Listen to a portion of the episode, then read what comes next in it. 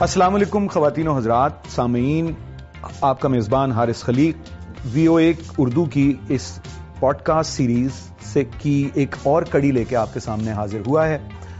یہ وہی سلسلہ ہے جس میں ہم پاکستان کے پچہتر سال کو سیلیبریٹ بھی کر رہے ہیں اور اپنی جو کامیابیاں ہیں، جو ناکامیاں ہیں، ان کا بھی جائزہ لے رہے ہیں۔ اور ہر شعبہ حیات یعنی ریاست، سماج، فنون لطیفہ، تاریخ و تہذیب، ثقافت، کھیل تمام شعبوں کا احاطہ کرنے کی کوشش کر رہے ہیں۔ آج کی اس نشست میں، اس پوڈ کاسٹ کی کڑی میں دو نہایت معزز ادیب اور باوقار معلم میرے ساتھ موجود ہیں۔ سب سے پہلے میں تعارف کراؤں جناب حمید شاہد صاحب۔ حمید شاہد صاحب ہمارے چوٹی کے افسانہ نگاروں میں ہیں۔ محقق ہیں نقاد ہیں۔ شاہد صاحب بہت شکریہ کہ آپ نے وقت نکالا اور اس پوڈ کاسٹ میں شریک ہوئے۔ بہت شکریہ آپ نے یاد فرمایا۔ اور ان کے ساتھ موجود ہیں ڈاکٹر نجیبہ عارف۔ ڈاکٹر نجیبہ عارف تازہ ترین کام تو ان کا میں سمجھتا ہوں جو کہ جس سے میں بہت متاثر ہوں۔ تازہ ترین کاموں میں سے ایک کام، وہ قصیدہ بردہ شریف کا ایک نہایت ہی عمدہ ترجمہ ہے اردو میں، جو انہوں نے کیا ہے۔ لیکن ان کی جو بنیادی پہچان ہے، وہ نقاد اور ادیب کی حیثیت سے ہے۔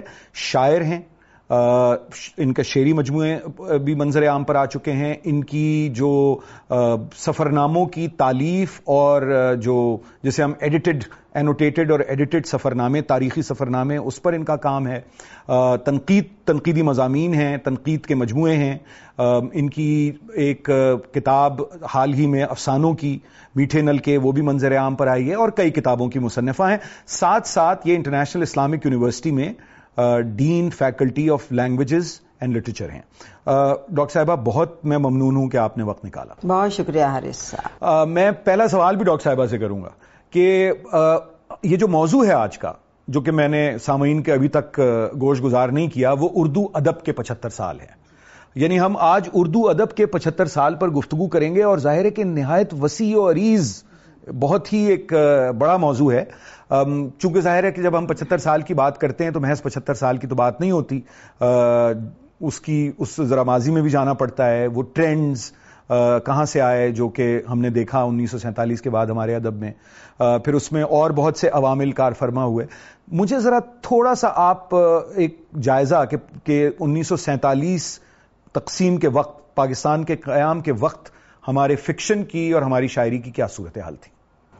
بہت شکریہ حارث پہلی بات تو یہ کہ جب آپ نے یہ موضوع مجھے بتایا تو میرے ذہن میں یہ خواہش پیدا ہوئی کہ اس موضوع کو ہم مائکروسکوپک انداز میں دیکھنے کی بجائے ذرا ڈرون کیمرے سے دیکھیں۔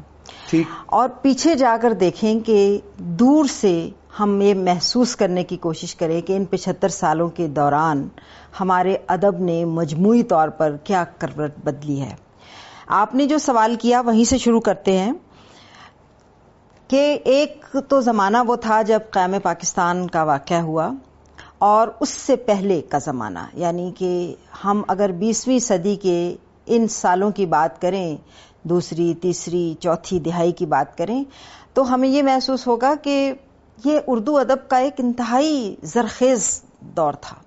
شاعری، افسانہ دیگر اصناف، اردو ادب نے اس عہد میں جس حد تک عروج حاصل کیا، مقبولیت حاصل کی۔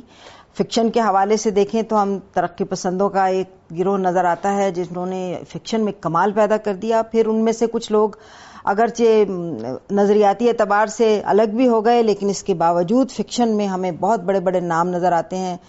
اس طرف دیکھیں تو کرشن چندر ہیں، پریم چند کے بعد پھر اس طرف ہمیں، پھر بیدی ہیں، پھر منٹو ہیں۔ پھر ہمارے ہاں احمد الدین قاسمی ہیں، پھر اس کے بعد انتظار حسین، اشفاق احمد، ممتاز مفتی یعنی ایک کہکشاں ہمیں نظر آتی ہے جو سینتالیس کے عہد میں اردو ادب کی کے آسمان پر چمک رہی تھی۔ اسی طرح شاعری میں اگر آپ اقبال سے شروع کریں تو اقبال کے بعد پھر بہت بڑا ایک نام ہمیں ملتا ہے نون میم راشد کا اور ان کے بل ان کے ساتھ ساتھ فیض احمد فیض کا پھر ایک طرف میرا جی کا۔ یہ تین مختلف رجحانات تھے جو شاعری میں پیدا ہوئے۔ اور مجید امجد۔ اور مجید امجد بالکل مجید امجد بہت بڑا نام۔ تو اس طرح سے ایک ہمیں دیو قامت شخصیات نظر آتی ہیں انیس سو سینتالیس کے آس پاس۔ تو یہ ہمارا آغاز تھا۔ لیکن اس کے بعد ہم نے یہ بھی دیکھا ڈاکٹر صاحبہ اس سے پہلے کہ میں امیر شاہ صاحب کی طرف آؤں کہ کچھ ناصر کاظمی اور انتظار حسین اور ایک جو پوری مہاجرت ہوئی آبادی کا انتقال ہوا اور مسلمان آئے مشرقی پنجاب سے بھی اور ہندوستان کے دوسرے حصوں سے بھی تو اس کا بھی ایک عکس ہمیں فوراً ہی نظر آنا شروع ہوا اور جی۔ پھر منٹو بمبئی سے واپس آئے لاہور بالکل بالکل تو دیکھیں نا بمبئی سے جو وہ آئے تھے واپس تو وہ شیام کو جو جب پھر ڈال کے آئے تھے تو انہوں نے کہا تھا وہ ظاہر ہے راستے میں ہنگامے ہو رہے تھے تو انہوں نے کہا واپس جب وہاں پہنچے تو آپس میں مل رہے ہیں دونوں دوست۔ تو کہتے ہیں انہوں نے سوال کیا تھا کہ شیام سے کہ کیا آپ بھی مجھے مار سکتے ہو؟ کہتے ہیں اس وقت نہیں اس وقت۔ تو کہتے ہیں یہ اس وقت اس وقت کسی وقت بھی ہو سکتا ہے۔ تو خدا حافظ۔ انہوں نے پھر جفی ڈالی اور جو لینا تھا پیک وہ لیا اور ٹولہ کہا اور وہاں سے وہ اس نے کہا یہ سور کہیں کہ اس نے کہا یہ پاکستان کے تو وہ پاکستان چلا آیا تھا۔ تو یہ وہ لوگ تھے جو تقسیم کے حق میں نہیں تھے۔ جی۔ لیکن یہ مجبور کر دیے گئے تھے جیسے حالات ایسے حالات پیدا ہو گئے تھے کہ وہ اپنا بستر بوریا سمیٹے اور اس طرف نکل آئے۔ تو یہ بہرحال آپ دیکھ لیں یہ سارے لوگ لکھنے والے تھے۔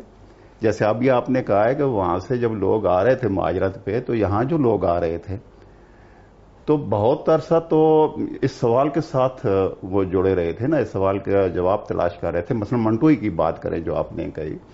تو منٹو تو یہ سوال کر رہا تھا کہ بھائی مجھے ریاست کا وفادار رہنا ہے یا حکومتوں کا وفادار رہنا ہے؟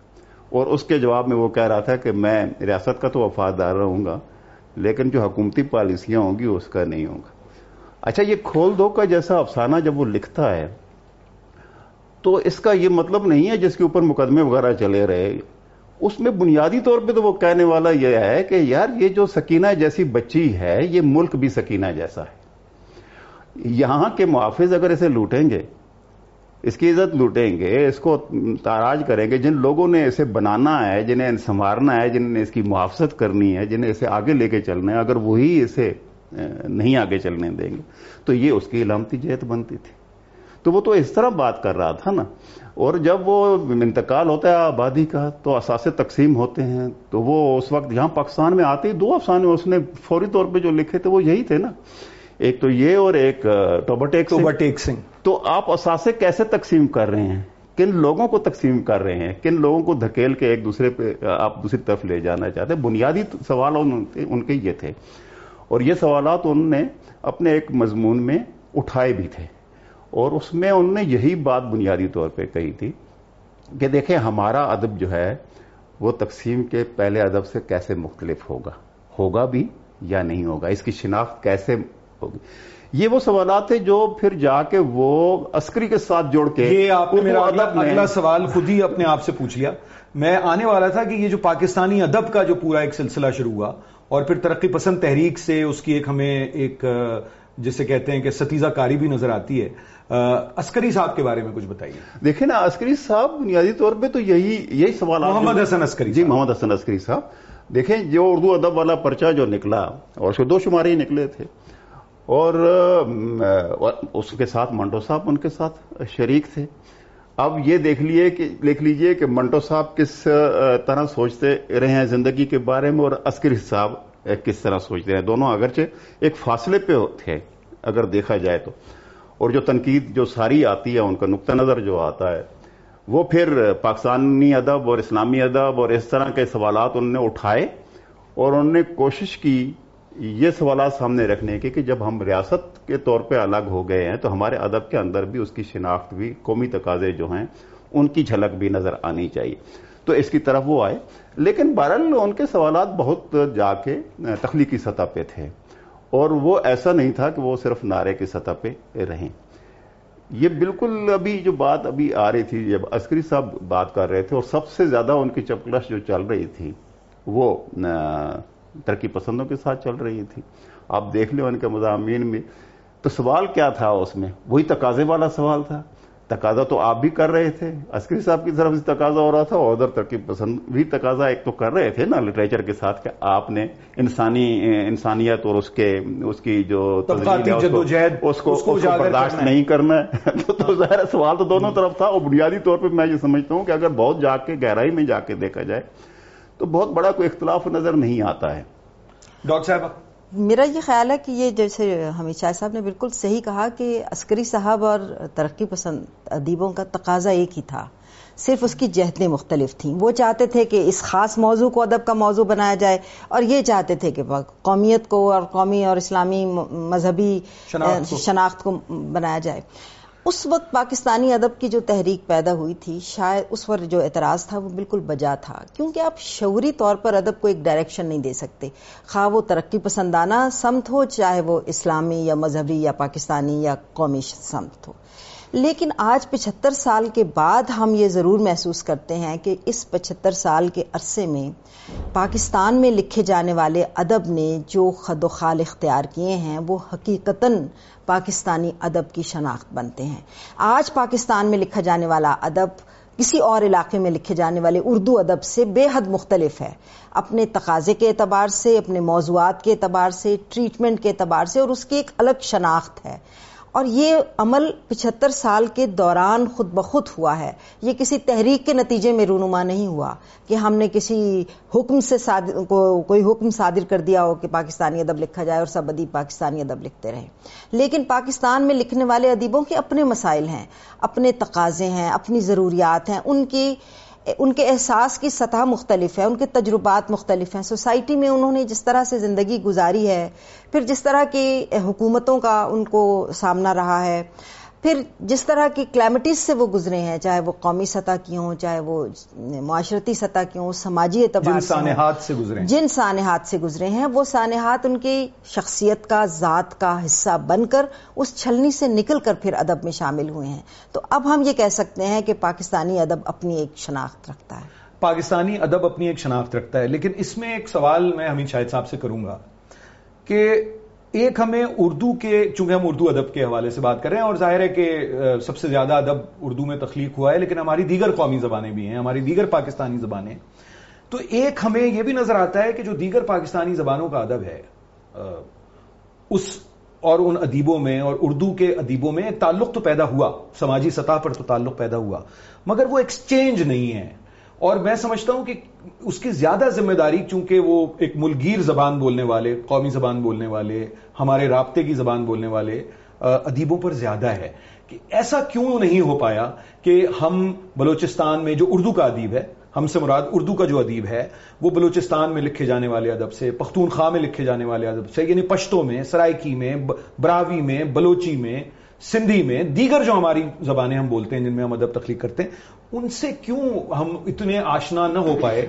اور ہمیں فرانسیسی ادب کا پتہ ہے ہمیں بودلیر کا پتہ ہے ہمیں ملارمے کا پتہ ہے ہمیں گیبریل گارسیا مارکیز کا پتہ ہے لیکن ہمیں غنی خان کا نہیں پتہ۔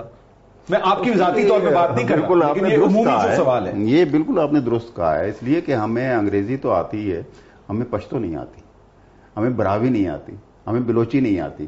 یہ بنیادی سبب ہے اور نہ ہی ہمارے پاس کوئی ایسا سرکاری سطح پہ اس کو باقاعدہ تراجم کی صورت میں اس ادب کو اردو کے اندر منتقل کرنا اور اردو کا ادب کو ان زبانوں میں منتقل کرنا جو قومی زبانیں ہیں ہماری، ان کے اندر باقاعدگی سے منتقل کرنے کا کوئی شعبہ ایسا نہیں ہے کہ بھائی یہ لٹریچر لکھا جا رہا ہے اور فوری طور پہ آپ کے ہاں منتقل ہو جائے۔ اس میں کوئی کبات نہیں تھی، بلکہ یہ بہت بہت ضروری تھا۔ میں نے تو یہاں تک ایک تجویز دی تھی مقدرہ کو جس وقت بہت پہلے۔ میں نے کہا تھا کہ جو آپ جی جی میں نے کہا یہ جو کی بورڈ آپ کا ہے اردو کا اس میں کچھ الفاظ جو ہیں کچھ آوازیں جو ہیں وہ ہماری براوی کی سندھی کی یہ ہیں جو آوازیں نہیں ہیں اردو کا ایسا۔ ان آوازوں کے لیے بھی یہاں پہ آپ کچھ بڑھا دیجیے ان آوازوں کا ان کا حصہ بنا دیں اپنے کی بورڈ کا۔ اور ہمارے نتیجہ یہ ہوگا کہ وہ الفاظ خود بخود ہماری اردو زبان کا بھی حصہ ہونا شروع ہو جائیں گے، یا دونوں زبانیں، یا چاروں زبانیں، یا پانچوں زبانیں، جتنی بھی زبانیں یہ قریب ہونا شروع ہو جائیں گے۔ یہ آپ دیکھیے کہ جتنے بھی افسان نگار ہیں، جہاں بھی اردو لکھنے والے، مثلا میں نے یہ دیکھا کہ بلوچستان میں جو اردو لکھنے والا ہے، وہ بلوچی کے وہ الفاظ جو باقی علاقوں میں نامانوس ہوں گے، نہیں ہوں گے، وہ انہیں اردو کی ان افسانوں کا حصہ بناتا ہے جب تو ہم ان سے، ان کے قریب ہو جاتے ہیں۔ ایسا ہی ہے، آپ دیکھیں ہماری زبان، جو پنجاب میں لکھنے والے لوگ ہیں، وہ پنجابی کے الفاظ کو اردو کا حصہ بنا رہے ہیں۔ تو اس طرح یہ پوری جو اس علاقے کی زبان ہے اردو، یہ بھی مختلف ہوتی جا رہی ہے ہمارے ساتھ ہندوستان کی، میں بولی جانے والی اردو سے۔ تو ایسا ہی ہوتا ہے، زبانیں بنتی ہیں، زبانیں آگے بڑھتی ہیں، زبانیں ایک دوسرے سے الفاظ لیتی ہیں۔ ہم نے انگریزی سے الفاظ لیے، ہم نے انگریزی کو الفاظ دیے۔ ہم اپنے دوسری زبانوں سے کیوں نہیں لے سکتے؟ لیکن ڈاکٹر صاحب بات یہ ہے کہ بالکل لینے چاہیے الفاظ اور ہم میں سے بہت سے لوگ ہیں جو یہ کام میرا تو خیال ہے غیر شعوری طور پر اب کرتے ہیں۔ مگر اس پر بھی آپ روشنی ڈالیں جو امید شاہد صاحب نے کہا ہے، مگر ساتھ ساتھ مجھے یہ بھی بتائیے کہ مجھے تو لگتا ہے کہ یہ زیادہ بڑی ذمہ داری اردو کے ادیبوں کی تھی۔ ان کو یہ جوڑنے کا کام کرنا تھا انہیں ریچ آؤٹ کرنا تھا دیگر زبانوں تک انہیں دیکھنا تھا کہ اور زبانوں میں کیا لکھا جا رہا ہے۔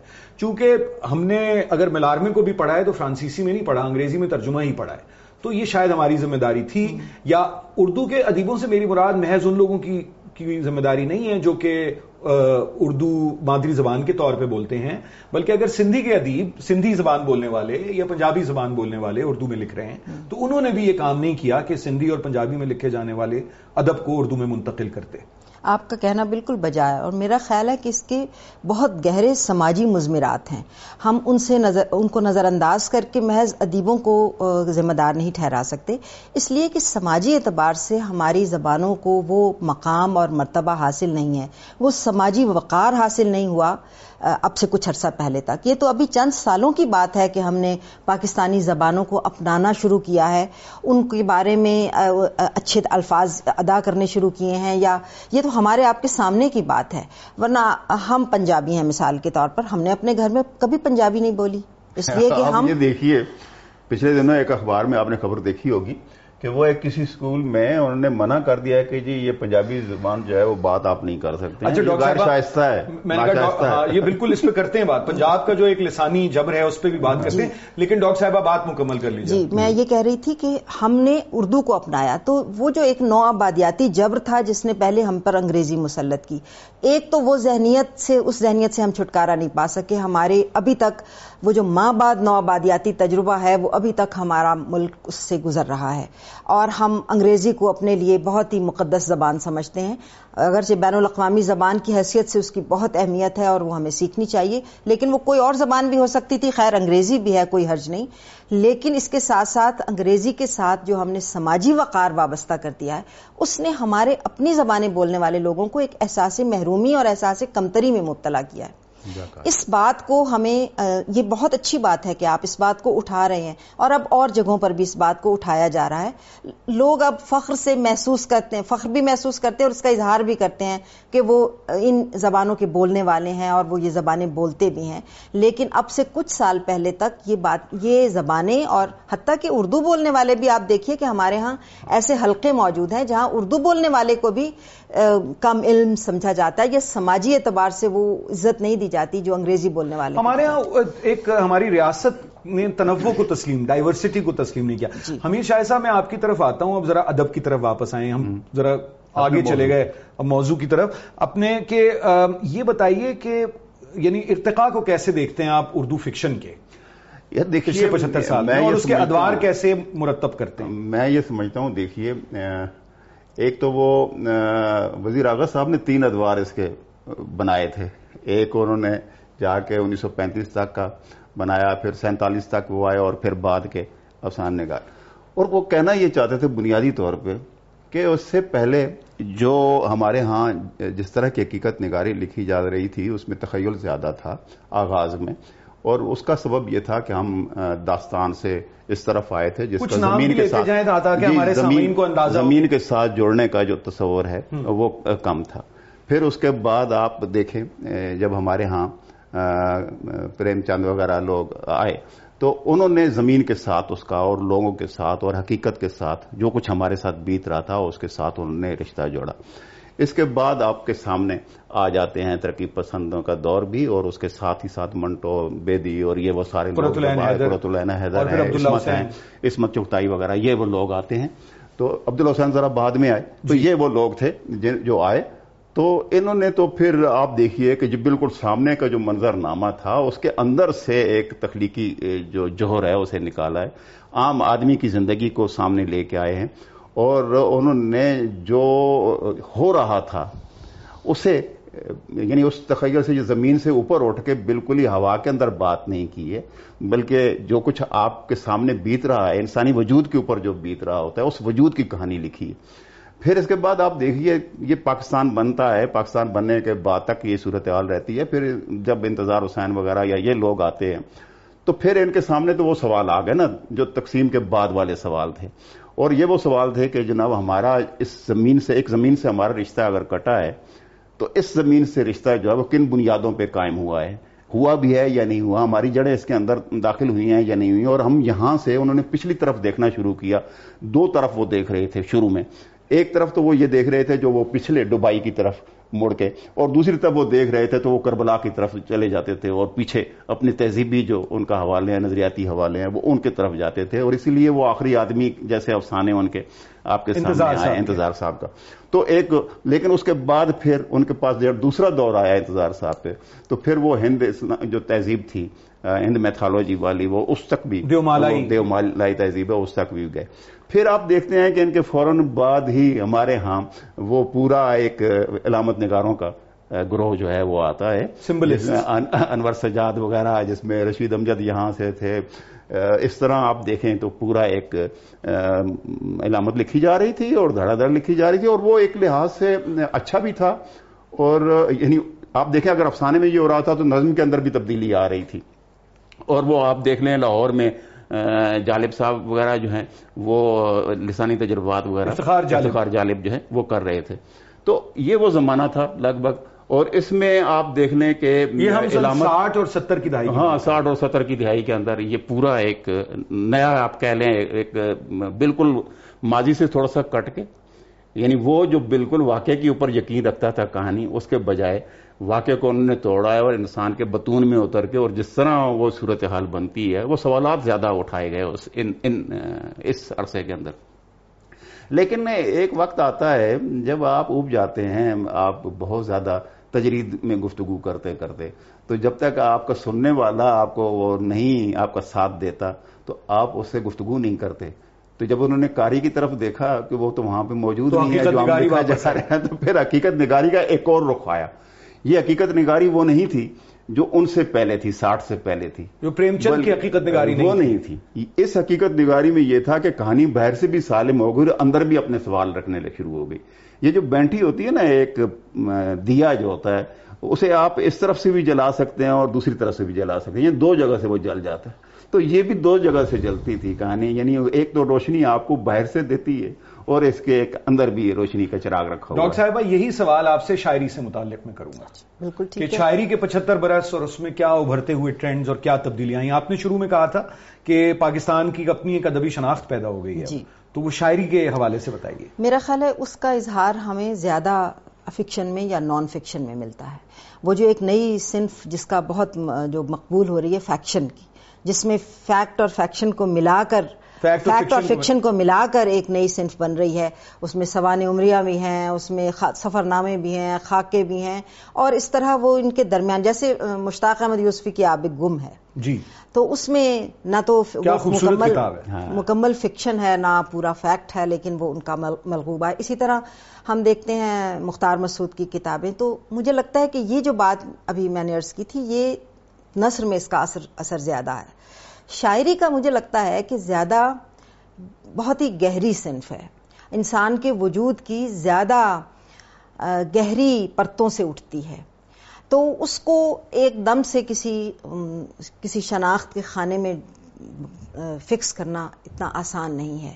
شاعری میں مجھے یہ محسوس ہوتا ہے کہ اصناف کے حوالے سے ہم نے بہت تجربے کیے۔ ابتدا میں دیکھیں کہ ہم نے نظم میں کئی کس طرح کی اصناف استعمال ہوئی ہیں؟ سونیٹ ہوا، نظم معرہ ہوئی، آزاد نظم ہوئی، پھر پابند نظم کا تجربہ ترکیب بند کا ترجیح بند کے یہ سارے تجربات ہمیں ابتدائی دور میں نظر آتے ہیں۔ لیکن آہستہ آہستہ اگر ہم دیکھتے ہیں نظم کی طرف، تو دو چیزیں مجھے اب تک بہت نمایاں نظر آتی ہیں۔ ایک یہ کہ نظم کی مقبول ترین صورت آزاد نظم ہے۔ اور دوسرا یہ کہ نثری نظم جس کی بہت مخالفت ہوئی اور بہت اس کو جھٹلایا بھی گیا رد بھی کیا گیا اس نے اپنی ایک شناخت بنائی ہے اب تک کے عرصے میں۔ تیسری چیز جو مجھے محسوس ہوتی ہے شاعری کہ اگر ہم دور سے جیسے میں نے کہا کہ ہم دور سے دیکھیں۔ ڈرون کیمرے ڈرون کیمرے سے۔ تو ہمیں یہ محسوس ہوتا ہے کہ غزل نے ایک نیا نئی نیا روپ اختیار کیا ہے ایک احیا ہوا ہے غزل کا۔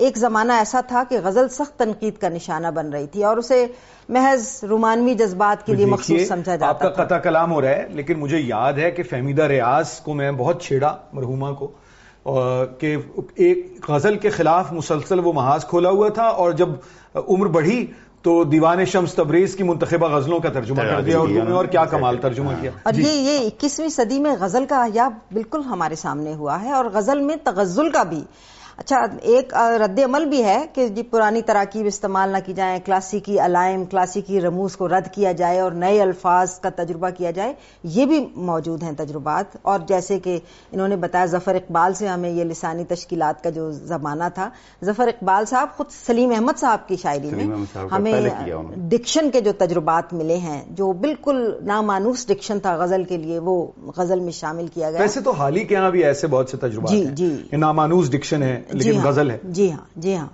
لیکن اس کے اس کے بعد پھر حسرت وغیرہ نے اسی کلاسیکی انداز کو اختیار کر حسرت موہانی حسرت موہانی نے۔ لیکن اب آپ دیکھیے کہ غزل نے بالکل ایک پوری قوت کے ساتھ کم بیک کیا ہے۔ ایک احیا ہوا ایک بازیافت ہوئی ہے غزل غزل یہ بالکل آپ نے درست کہا ہے۔ غزل جو ہے ہوتا یہ ہے کہ اب دیکھیں ترکیب پسند جب شروع میں انہوں نے کہا کہ یار یہ تو صنف جو ہے یہ تو وہ ہے جو دربار تھے۔ انہوں نے کہا اس کی نظم کی بات کریں اور افسانے کی بات کریں۔ اور واقعی یہ دو چیزیں انہوں نے خوب استعمال بھی کی۔ لیکن آپ دیکھیے کہ یہی چیز ہر دس سال کے بعد ہر دہائی کے بعد آپ دیکھتے ہیں کوئی نہ کوئی ایک وہ پیچھے کی طرف مڑتی ہے اور اپنے آپ کو تازہ کرتی ہے۔ کوئی ایک نیا تجربہ ہوتا ہے اس میں اور آپ کے سامنے کوئی ایک نیا اشار آتا ہے اور اسے بالکل ایک نئی زندگی مل جاتی ہے اور غزل اسی طرح اور ہم دیکھتے ہیں کہ کوئی نہ کوئی حارث خلیق آتا ہے اور پھر وہ غزل جو ہے غزل کی طرف آ جاتا وہ غزل نظمیں کہتے کہتے غزل کی طرف آ جاتا ہے۔ صرف حارث خلیق نہیں ایسے کئی لوگ ہیں۔ میرا کہنے کا مقصد یہ ہے کہ بھائی ہمارے سامنے آپ کی غزل تو ہے تو اس طرح ہی ہے کہ غزل کو چھوڑ کے دور جانے والے اور صرف نظم کی طرف آنے والے میں نے کئی شاعروں کو دیکھا ہے کہ وہ آخری عمر میں غزل کی طرف آئے، جس طرح فہمی ریاض کا آپ نے حوالہ دیا۔ ایک بات جو بھی اس بات سے میرے ذہن میں آ رہی تھی، انتظار حسین صاحب کی۔ انہوں نے کہا کہ انیسویں صدی میں ادب کا موضوع محبت رہا۔ بیسویں صدی میں وہ سیاست ہو گیا۔ میرے ذہن میں ہمیشہ یہ خیال رہا کہ اب جو اکیسویں صدی کی دو دہائیاں گزر چکی ہیں، ادب کا غالب موضوع کیا ہے؟ میری سمجھ میں ایک بات آتی ہے ابھی تک کے مطابق، پتہ نہیں آپ اس سے اتفاق کریں یا ہو سکتا ہے اختلاف کریں کہ ادب کا بنیادی مرکزی نقطہ وحشت ہے۔ یہ نائن الیون کے بعد چاہے وہ شاعری ہو، چاہے وہ فکشن ہو، وحشت انسان کے اندر جو پیدا ہو رہی ہے، ایک احساس ناکامی، ایک فرسٹریشن، ایک المیاتی احساس وہ ادب میں بہت گہرا اتر رہا ہے مجھے یہ محسوس ہوتا ہے۔ آپ کو یہ نہیں لگتا کہ ساری دنیا میں ایسا ہوا ہے؟ جی۔ یہ دنیا بھر میں بالکل ہاں، بالکل ٹھیک اردو کے ساتھ ساتھ بالکل۔ ہمیں یہ نظر آتا ہے۔ لیکن اب مجھے یہ بتائیے کہ جیسے کچھ تحریکوں پہ بھی بات کریں ڈاکٹر صاحبہ آپ دونوں ہی کریں کیونکہ ایک بے تکلف گفتگو ہے کہ تحریکوں پر گفتگو کریں کہ جو تحریکیں ہمارے ہاں چلی تاکہ اور ان کے نام اور کچھ اگر سن بھی ہم ساتھ ساتھ بتا دے جائیں تاکہ ہمارے سامعین کو سمجھنے میں مدد ملے۔ جی۔ یہ آپ ٹھیک ہے، ترقی پسند تحریک تو جیسے قائم پاکستان کے وقت اپنے عروج پر تھی، اس کے بعد پھر ہمیں بہت نمایاں جو نظر آتی ہے، وہ حلقہ ارباب ذوق کی تحریک، یہ جو وہ باتیں ہیں جو نصابی کتابوں میں لکھ دی گئی ہیں۔ تو طالب علموں نے اس کو اسی طرح دہرانا شروع کر دیا کہ وہ حلقہ ارباب ذوق کی تحریک ہوئی اور اس کے بعد پھر وجودیت اور بیگانگی اور لا یانیت ایبسٹرکٹزم اور یہ چیزیں ہمارے ادب میں نمایاں ہوئیں اور پھر مارشل لا آئے اور مارشل لا کے نتیجے میں پھر علامت آئی۔ میں تھوڑا سا اس تاریخی تبدیلی سے اختلاف بھی کرتی ہوں۔ مجھے جی، لگتا ہے علم ہے اسی لیے میں نے یہ سوال کیا اور اس کے بعد اسی کی دہائی میں ہم دیکھتے ہیں کہ مارشل اللہ کے جبر کے نتیجے میں یہ ہوا اور تصوف آ گیا اور وغیرہ وغیرہ۔ مجھے لگتا ہے کہ انسان کا جو وجودی تقاضا ہوتا ہے وہ ہمیشہ ادب میں ظاہر ہوتا ہے۔ ان چیزوں کو صرف بیرونی واقعات اور حادثات کا رد عمل نہیں سمجھا جا سکتا۔ کیونکہ وہی واقعہ یا وہی حادثہ ایک بیس کروڑ کے ملک میں پیش آتا ہے، ہر فرد اسے مختلف طرح سے اثر قبول کرتا ہے۔ اس کو مختلف طرح سے اپنے اندر جذب کرتا ہے اور اس کا جب اظہار کرتا ہے تو وہ مختلف طرح سے ہوتا ہے۔ ہمیں فرد کی جو ذاتی حیثیت ہے، اس کو نظر انداز نہیں کرنا چاہیے۔ تو مجھے لگتا ہے کہ تحریکوں کے اندر رہنے والے لوگ بھی ہمیں تحریکوں کے اندر رہنے والے لوگوں کے ہاں بھی وہ چیزیں مل جاتی ہیں جو اس تحریک سے متصادم ہوتی ہیں۔ مثال کے طور پر مذہب کے بارے میں رویہ۔ اب ترقی پسندوں کے بارے میں ایک عام خیال یہ ہے کہ وہ مذہب بیزار یا مذہب دشمن ہے لیکن ایسا ہے نہیں۔ ترقی پسندوں کی ادب میں بھی اور ان کی ذاتی زندگی میں بھی اور ان کی بعض جیسے ان کی خود نوشتوں میں ہمیں معلوم ہوتا ہے کہ ان کے اندر مذہب کے ساتھ یا مابعد الطبیاتی حقائق کے ساتھ کیسی جڑت تھی ان کے اندر۔ اسی طرح وہ لوگ جو خاص مذہبی یا دائیں بازو کے دانشور اور ادیب کہلائے جاتے ہیں، ان کے ہاں انسان دوستی کا رویہ ملتا ہے، ان کے ہاں طبقاتی کشمکش کے خلاف جد و جہد بھی ملتی ہے۔ تو ہمیں اس بارے میں یہ جو ٹھپا لگانے کا عمل ہے، اس پر تھوڑا سا نظر ثانی کرنے کی ضرورت ہے۔ مجھے لگتا ہے کہ یہ تحریکیں وغیرہ بہت ہی سطحی طریقے سے دیکھنے سے سامنے آتی ہیں اور ایک خاص مقصد کے لیے استعمال ہوتی ہیں۔ اگر اس خاص مقصد کو ہم چھوڑ دیں تو پھر ہم ہر تحریک میں سے ہر طرح کا رجحان برامد کر سکتے ہیں۔ حمید شاہد صاحب اس سے اتفاق کرتے ہیں؟ ڈاکٹر صاحبہ کے دیکھیں میں تو اتفاق بھی کرتا بھی ہوں اور نہیں بھی۔ اتفاق اس حد تک کرتا ہوں کہ اس میں کوئی شک نہیں کہ جو ہر لکھنے والا ہے وہ مختلف ہوتا ہے۔ اور وہ جہاں بھی ہوگا وہ مختلف ہوگا۔ مثلا بیدی بیدی ہوگا وہاں چاہے وہ راجندر سنگھ بیدی۔ ہاں راجندر سنگھ بیدی وہ ہوگا اور وہ مختلف ہو جائے گا منٹوں سے۔ چاہے ایک وقت میں دونوں ایک ہی جگہ پہ موجود ہوں، ایسا ہوتا ہے کہ وہ ایک جیسے ماحول میں رہتے ہوئے بھی مختلف ہو جاتے ہیں، ایک تحریک کے اندر رہتے ہوئے بھی، ایک جماعت کے اندر رہتے ہوئے بھی مختلف ہو سکتے ہیں۔ لیکن ایسا ہوتا ہے کہ جو باہر کے حالات ہوتے ہیں، وہ ایک علت بن جاتے ہیں کسی اور عمل کے لیے۔ وہ خود بخود ان دھکیل کے آپ کو لے کے جاتے ہیں کہ آپ اس طرف جائیں اور وہ تحریکیں بنتی مثلا ترقی پسند تحریک تھی۔ ظاہرہ اس کا ایک پورا ایک ماحول بنا تھا تو ہوا۔ پھر اس کا رد عمل میں جب یہ آپ کے جدید ادب والے آئے، تو آپ دیکھیے کہ وہ ظاہر ہے، وہ رد عمل اگر نہ ہوتا تو کیا وہ اس طرح آتے ہیں آپ کے سامنے؟ اور اگر اس طرح نہیں ہے یعنی یہ ماحول جو ہے ہمارے ہاں جو ماشاء اللہ ہے ہمارا جو ملک ٹوٹا ہے، اور اس کے بعد جو احساس پیدا ہوا، تو اس کے کہیں نہ کہیں اثرات ہوتے ہیں جو مختلف ایک پورے گروہ پہ ایک جیسے ہوتے ہیں۔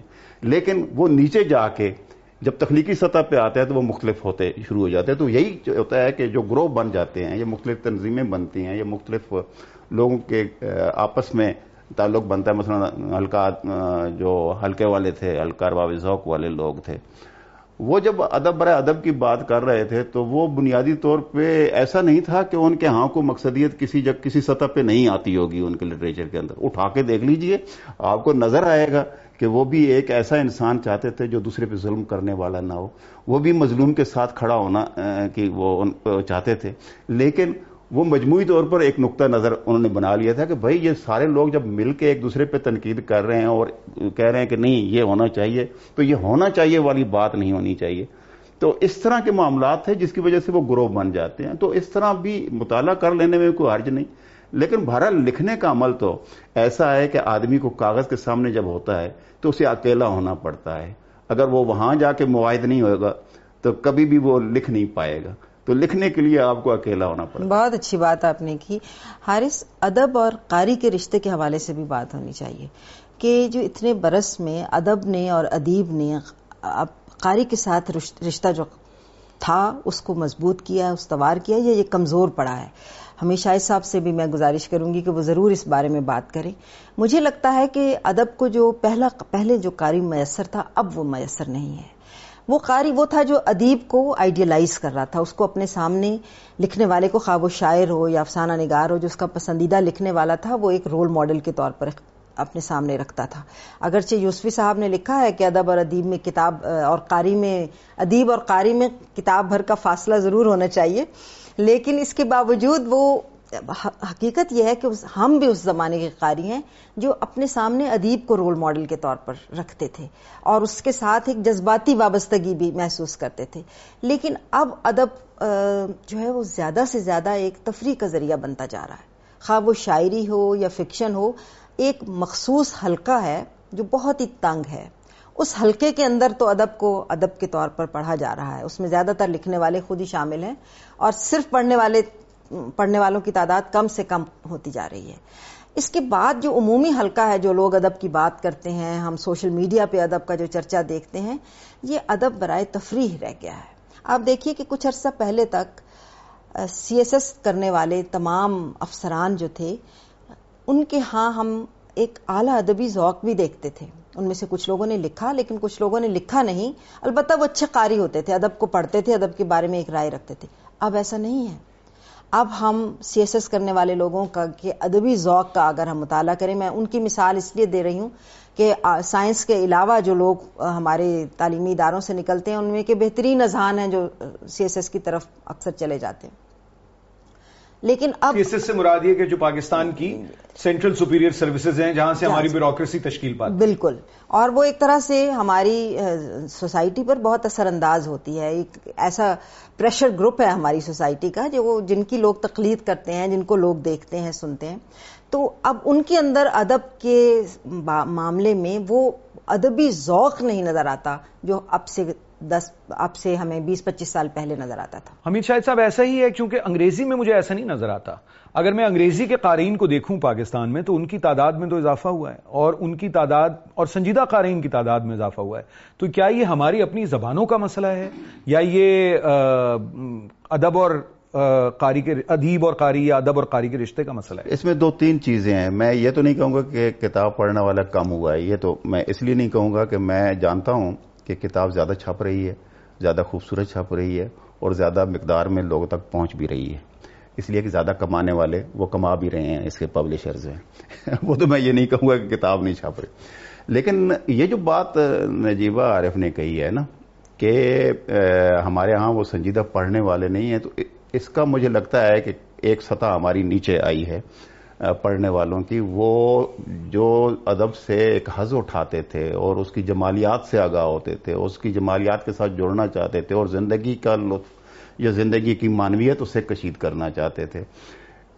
اس کے بجائے وہ لوگ جو اسے صرف ایک لطف کی یا ایک مشغلے کا طور پہ تفریح کے لیے استعمال کرتے ہیں ان کی تعداد میں اضافہ ہوا ہے۔ اور اس کا سبب کیا ہے؟ اس کا سبب ایک تو یونیورسٹیاں ہماری ہیں۔ معذرت کے ساتھ یہ تو ساتھ بیٹھی ہیں یہ جانتی ہوں گی کہ ہمارے ہاں بہت سارا جو رجحان ہوا جو سوشل سائنسز کے سبجیکٹ سے، اردو کیا ہو گیا یا اس طرح کے دوسرے جتنے بھی مضامین تھے، اس میں تعداد بچوں کی کم ہوئی ہے اور لوگ جو ہے وہ چلے گئے، دوسرے جو آپ کے بزنس کے جتنے مضامین تھے، ان کی طرف زیادہ ان کا رجحان بڑھا، اس پچھلے کچھ عرصے میں۔ پھر یہ بھی ہوا کہ جو تنقید ہے ہماری اس یہ ہمارے جو کریٹو لٹریچر چاہے، جو تخلیقی ادب ہے، اس کے ساتھ جڑنے کے بجائے ان مباحث میں الجھ گئی ہے جو فلسفیانہ قسم کے تھے، جو صرف آپ کہہ لیں تنقید کے نہیں، وہ صرف تھیوری کے مسائل تھے۔ یعنی وہ لٹریچر کے ساتھ وہ بات نہیں کر رہے تھے۔ وہ وہ جو جتنے بھی ان کے موضوعات تھے وہ ان نظریات کے وہ سمجھانے کے لیے بات کر رہے تھے جو ہمیں سمجھ نہیں آ رہے شمیم حنفی مرحوم نے ایک مرتبہ ایسے ہی ان لائٹر وین کہا تھا کہ بھئی دیکھو شاعر پاکستان میں پیدا ہوتا ہے اور نقاد ہندوستان ہندوستان میں یا بلکہ یا تو انگلینڈ میں پیدا ہوتا ہے یا ادھر جا کے پیدا ہوتا ہے یہاں پہ نہیں پیدا ہوتا۔ آج کل کا نقاد جو ہے اس لیے کہ وہ جو زبان بول رہا ہے وہ دراصل وہ سچ اسے ترجمہ کر کے وہاں پہ ہمیں دکھانے کی کوشش کرا اور وہ یہاں یہاں کے آپ کسی استاد کے پاس بھی چلے جائیں اور اس سے کہیں کہ یار اس کو ذرا بہتر طریقے سے مجھے سمجھا دو وہ نہیں سمجھا پائے گا۔ لیکن امین شاہد صاحب اس میں مجھے ذرا سمجھائیے ایک بات ضمنی سوال۔ جی۔ یہ تجزیے کی جو اس کو انگریزی میں کہیں گے کیٹیگریز آف انالیسس جو تجزیے کی جو کیٹیگریز ہیں وہ تو ہم ویسٹ سے بورو کرتے ہیں نا کیونکہ کرٹیسزم بھی تو ہمارا ہم نے تنقید ان سے بارو کی بلکہ ہم کہتے ہیں کہ ہم نے افسانے کی ٹیکنیکس بھی ان سے بارو کی تھی ہم نے نئی نظم ہے وہاں سے ان کی لیکن اس کا یہ مطلب نہیں ہے کہ ہم نے اپنی زمین کے ساتھ یا اپنی زبان کے ساتھ اسے جڑنے نہیں دیا تھا۔ اب پرابلم یہ ہو گیا مسئلہ ہمارا یہ ہے کہ یہ جو تنقید ہے جس کی ہم میں بات کر رہا ہوں یہ ابھی تک ہمارے ادب کے ساتھ اس طرح جڑی نہیں ہے۔ اس سے اس کا تجزیہ اس طرح نہیں کر رہی۔ میں تجزیے کا زیادہ کوئی حق میں نہیں ہوں۔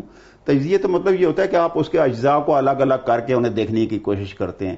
میں تو تنقید کا ہوں تنقید کا یہ ہے کہ وہ تعبیر کی طرف لے کے جاتی ہے آپ کو اور اس کی تفہیم کی طرف لے کے جاتی ہے اور اس کے انالیسس کرنے کے بعد آپ اس کو دیکھتے ہیں کہ یہ کس پیمانے پہ ہے۔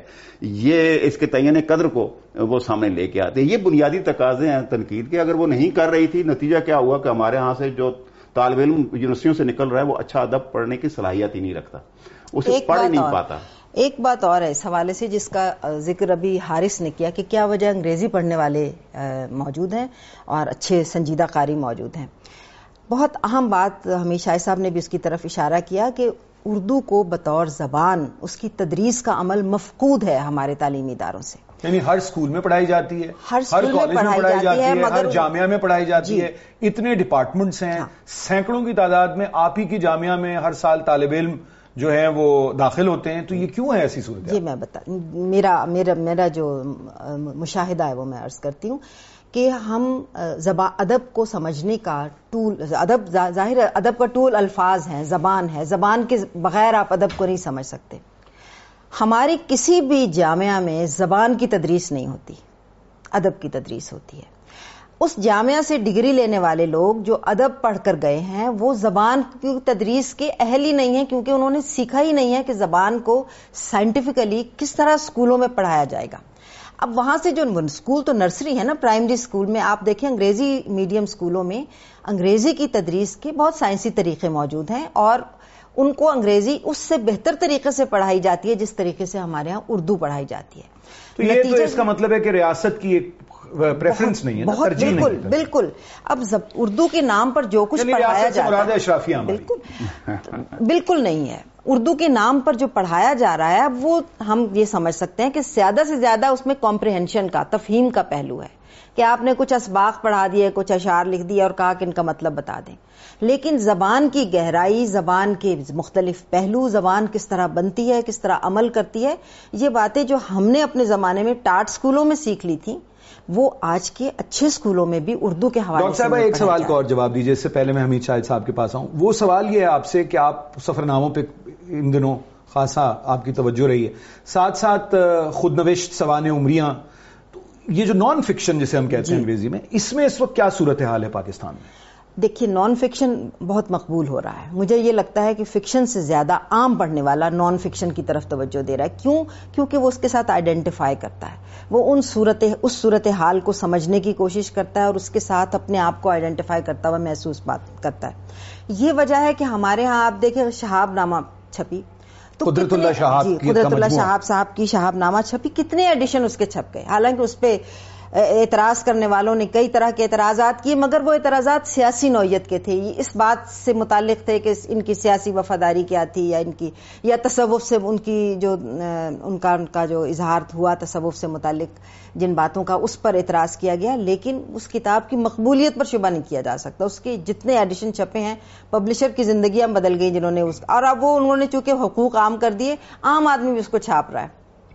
اور ہر سٹال پہ وہ امیر شاہد صاحب میں آپ کی طرف آؤں۔ ایک اردو کے ادیبوں پر اعتراض ہوتا ہے اور میں سمجھتا ہوں جائز اعتراض ہے۔ ان کا تعلق پاکستان کے کسی بھی علاقے سے ہو۔ ون یونٹ بنا پچاس کی دہائی کے اوائل میں اور اس کے نتیجے میں پاکستان کے چھوٹے صوبوں میں مغربی پاکستان کے چھوٹے صوبوں میں ایک بہت ایک یعنی ایک لہر پیدا ہوئی اس کی مخالفت کی۔ اور ہم دیکھتے ہیں کہ سندھی میں اس کے خلاف لکھا گیا ادب کی میں بات کر رہا ہوں۔ سرائکی کا ناول حفیظ خان کا ناول ہے ون یونٹ سے متعلق۔ اس کے علاوہ دیگر پشتوں میں۔ بنگلہ میں تو یقیناً رہا ہوگا۔ یعنی بنگلہ میں تو انیس سو اکہتر کا واقعہ ہے اسی طرح۔ جی جی۔ دو تین لوگوں کو کے نام مسعود اشر مسعود مفتی دو تین نام اور لے لیجیے۔ ایک آدھ غزل کہیں پڑھ لیجیے فیض صاحب کی۔ ایک نصیر ترابی کی پڑھ لیجیے۔ لیکن نہ انیس سو اکہتر کا اردو ادب میں اس طرح سے تذکرہ اور اس کو بیان کیا گیا ہے نہ جو پاکستان کے اندرونی حالات رہے ان کو بیان کیا گیا ہے تو یہ ایک اعتراض ہوتا ہے۔ مگر دوسری جانب ہم دیکھتے ہیں کہ اردو میں ایک سے ایک بڑا مزاحمتی شاعر بھی پیدا ہوا۔ مطلب فیض صاحب کا نام تو خیر لوگ جانتے ہی ہیں مگر حبیب جالب اور پھر بے شمار اور شاعر۔ تو یہ اس سوال کا جواب آپ کیسے یہ ایسا ہے دیکھیں ہمارے ہاں لکھنے والے تو تھے مشرقی پاکستان کے جب الگ الگ ہوا۔ تو مسعود مفتی نے تو اس پہ جی۔ وہ چونکہ وہاں تھے اور ان کا فرسٹ ہینڈ نالج تھا، اس کا سامنے تجربہ تھا، ان کے اوپر گزر رہی تھی تو انہوں نے اس پہ لکھا بھی۔ ہمارے یہاں ایک فاصلہ تو پیدا ہوا دونوں علاقوں میں، دونوں حصوں میں۔ اور شاید اس کا سبب یہ ہے کہ ہم ان حالات سے اس طرح آگاہ نہیں ہو پائے جس طرح کے وہاں ہو رہے تھے۔ نتیجہ یہ ہے کہ بہت بعد میں کچھ چیزیں آئیں۔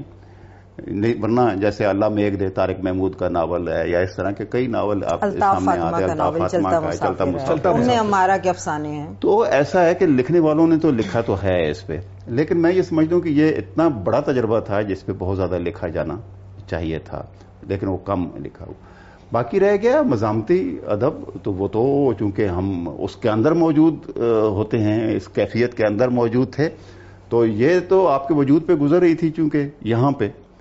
وہ تو آپ کے، آپ فکری سطح پہ تو اس پہ جڑے تھے نا یعنی اس کے بعد آپ یہ تو دیکھیں کہ ہمارے ہاں لوگ کس طرح سوچنے لگے تھے۔ اس سے پہلے جو سوچتے تھے وہ کچھ اور طرح سوچتے تھے۔ اب سب سے بڑا سوال یہ ہے کہ ہم آزاد ہی کیوں ہوئے تھے؟ اگر ہم آزاد ہوئے تھے اور کچھ مقصد تھا تو وہ تو کچھ ہمیں نظر نہیں آ رہا۔ ہم کیسے اس برطانوی ہندوستان سے ہماری زندگیاں یہاں پہ کیسے مختلف ہو گئی اگر نہیں ہوئی ہیں تو ان کی وجوہات کیا یہ سوال ہمارے ادب کا حصہ بنے ہیں۔ اسی طرح ہی یہ سوال جو ہے بنیادی طور پہ جس وقت تقسیم ہم ہو گئے تو ہم کہتے ہیں کہ جناب ہم ایک نظریے کی بنیاد پہ اکٹھے تھے اور اب یہ تقسیم اگر ہو گئے تو اس اس کے اس کے معنی کیا نکلتے ہیں؟ تو یہ سوال تو بہرحال ہمارے لٹریچر کا حصہ بنے ہیں اور مختلف جگہوں پہ آپ کو نظر آتے ہیں۔ ایک وجہ یہ بھی ہے کہ براہ راست نہیں۔ ادب چونکہ براہ راست اظہار نہیں ہوتا۔ ادب میں رنگ بدل کے اظہار ہوتا ہے تو وہ خبر رسانی نہیں ہوتی جی۔ وہ خبر نہیں ہوتی تو اس المناکی کا احساس مجھے لگتا ہے کہ فکشن کی آپ نے بات کی فکشن میں بہت جگہوں پہ ہو رہا ہے جی۔ اگرچہ وہ بنیادی موضوع کے طور پر نہیں ہے۔ ایک ضمنی موضوع کے طور پر اس المیے کا احساس اور اظہار اب تک ہو رہا ہے۔ ہمیشہ صاحب کے ناول میں اس کا ذکر ملتا ہے ہمیں بنگلہ دیش کے جی, جی, جی۔ لیکن اس میں ایک آخری سوال اب آپ سے۔ چونکہ یہ تو بہت ہی میں سمجھتا ہوں کہ اس پہ ہم تینوں اگر بیٹھے رہیں تو یہ ساری شام گزر جائے گی اور گفتگو ختم نہیں ہوگی۔ آخری سوال آپ سے یہ کہ اس وقت آپ کی کیا اسیسمنٹ ہے؟ چونکہ دیکھیں ڈاکٹر صاحبہ نے کہا کہ اگر دیو قامت اس زمانے میں ادیب تھے تو قاری بھی بہت آگے بڑھا ہوا تھا اور آپ دونوں نے تسلیم کیا کہ قاری جو ہے اردو کا قاری خاص طور پر جی۔ اس کی ایک سطح کم ہوئی ہے تو ظاہر ہے کہ اگر قاری کی سطح کم ہوگی تو پھر دیو قامت ادیب بھی تو نہیں آئیں گے جی۔ تو اب اس وقت آپ کو جو لکھنے والوں کی ایک پوری جو صورت حال ہے وہ کیسی نظر آتی ہے ڈاکٹر اچھا۔ صاحبہ پہلے آپ اور پھر آخر میں حمید شاہد صاحب میرا خیال ہے یہ بات بالکل الٹ بھی ہو سکتی ہے ایک تو یہ بات درست ہے کہ اگر قاری کی سطح گرتی چلی جائے گی تو بڑا ادیب بھی پیدا نہیں ہوگا، لیکن اس سے بالکل الٹ بھی ہو جاتا ہے کہ بعض اوقات قاری کے نہ ہونے سے ادیب کے اندر جو احساس تنہائی پیدا ہوتا ہے، وہ اسے بڑا ادب لکھنے پر رخصا دیتا ہے۔ ہم دیکھتے ہیں کہ بہت بڑے ادیب ایسے زمانوں میں پیدا ہوئے جو بالکل زوال کے اور تاریخ زمانے تھے۔ اب تاریخ مختلف زبانوں زبانوں کے ادب میں ہمیں بڑے بڑے نام بڑی دلچسپ بات کی آپ تو ہمیں بالکل اس کے الٹ تجربہ بھی ہو سکتا ہے۔ تو اس لیے اب بھی ہمارے ہاں ایسے لوگ موجود ہیں جو لیکن ہیں وہ ذرا پچھلی نسل کے۔ نئی نسل کے لوگوں میں بھی بہت اچھے نام ہمارے سامنے آ رہے ہیں جو سنجیدگی سے لکھ رہے ہیں۔ ایک دو باتیں ہیں جن کا مجھے جو مجھے محسوس ہوتی ہیں کہ ہمارا نیا ادیب بھی زبان کے معاملے میں اتنا حساس نہیں رہا۔ زبان کو بے دردی سے برت رہا ہے۔ اور اس کو اپنا حق سمجھتا ہے۔ ہر زمانے میں زبان کی میں وسط تبھی پیدا ہوتی ہے اگر آپ اس میں تبدیلی پیدا کرتے جاتے ہیں۔ تو وہ تبدیلی پیدا ہوتی ہے، لیکن اس کو مسخ نہیں کیا جاتا۔ مجھے لگتا ہے ہمارے جو نئے بالکل نئے لکھنے والے ہیں نوجوان، وہ زبان کو بعض صورتوں میں مسخ کرتے کر دیتے ہیں اور اس کو ایسا کرنا اپنا حق بھی سمجھتے ہیں اس کو جسٹیفائی کرتے ہیں۔ اردو میں لسانیات پہ کام سے مطمئن ہیں آپ؟ بالکل نہیں اردو میں لسانیات پہ کوئی کام نہیں ہو رہا۔ ہم نے اب اپنی یونیورسٹی میں اپنے شعبے میں ایک تخصیص بنائی ہے۔ اگر کسی سال کچھ بچے آ جائیں لسانیات کے پڑھنے والے ہمارے پاس کوئی استاد نہیں ہے۔ ہم نے ایک دو استاد ایسے تیار کیے ہیں جنہوں نے اپنے طور پر لسانیات کی تعلیم حاصل کی ہے کیونکہ کوئی ڈگری اس وقت نہیں ہے۔ اب ہم ایک شعبہ بھی بنانے کا سوچ رہے ہیں لیکن فی الحال اردو میں لسانیات پر کہیں کوئی کام نہیں ہو رہا۔ حمید شاہد صاحب اس وقت جو منظر نامہ ہے اسے کیسے دیکھتے ہیں؟ اچھا وہ منظر نامہ تو میں ضرور اس پہ بات کرتا ہوں۔ میں چونکہ جو پہلا بات میں کر رہا تھا بیچ میں رہ گئی اس میں۔ ایک نام مجھے یاد آ رہا ہے وہ آصف کا ہے آصف فرقی کا۔ ہمارے افسان نگار اور ہم سے جلدی بہت جلد بچھڑ گئے۔ ان کا ایک افسانہ میرے ذہن میں آ رہا ہے اور وہ ہے بن کے رہے گا۔ اب یہ دیکھیے اس میں ایک شخص ہے پاکستان بننے کے وقت اس نے نعرے لگائے تھے، بن کے رہے گا پاکستان۔ اور وہ اس کیفیت میں وہ تھا۔ اور اب وہ بوڑھا ہو گیا ہے۔ اور اب اس کے حواس جو ہے وہ نہیں ہے قابو میں۔ اس کو بڑی مشکل سے اولاد قابو کرتی ہے۔ اور وہ جوش میں آ کہتا ہے، بن کے رہے گا۔ اور اس کے آنسو نکل پڑتے ہیں۔ اور آنسو وہاں سے نکلتے ہیں کہ وہ ٹخنوں تک پہنچ جاتے ہیں۔ تو یہ جو کیفیت ہے کہ بن کے رہے گا جیسا ہم چاہتے تھے اس ملک کو بنانا۔ وہ نہیں بن پا رہا تو یہ ہماری اس ادب کا حصہ یوں بنتا رہا ہے۔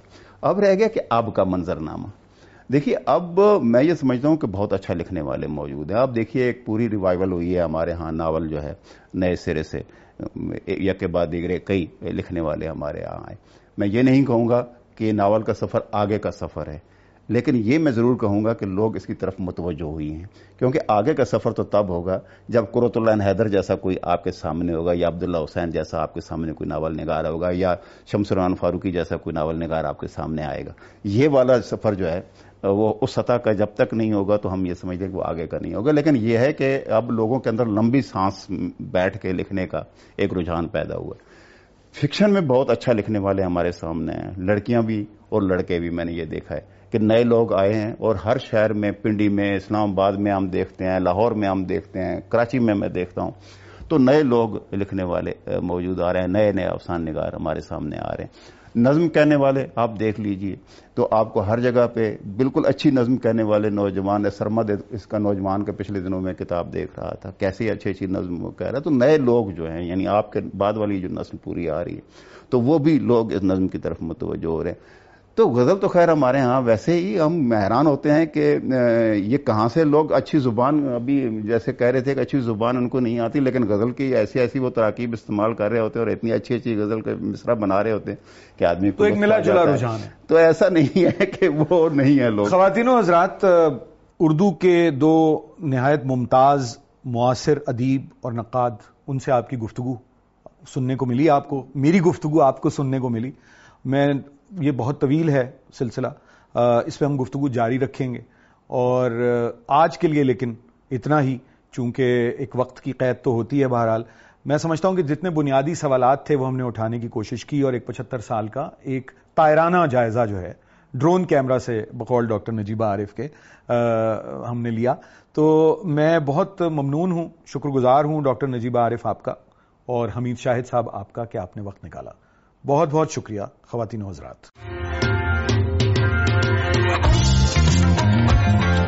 اس پوڈ کاسٹ میں پیش کی جانے والی گفتگو شرکا کی ذاتی رائے پر مبنی ہے۔ وائس آف امریکہ کا اس سے متفق ہونا ضروری نہیں۔ پاکستان کی آزادی کے پچہتر سال اس موقع پر وی او اے اردو آپ کے لیے ایسی کہانیاں اور گفتگو لا رہا ہے جن میں بات ہوگی پاکستان کے سیاسی ثقافتی اور معاشرتی تنوع کے ہر پہلو پر۔ ہم پیش کریں گے مختلف نقطۂ نظر اور فکر انگیز خیالات۔ اس تاریخی موقع پر وی او اے اردو کی نشریات سنتے رہیے۔ اس خصوصی پوڈ کاسٹ کی اگلی قسط میں ہم بات کریں گے ٹیکس اور پبلک پالیسی پر۔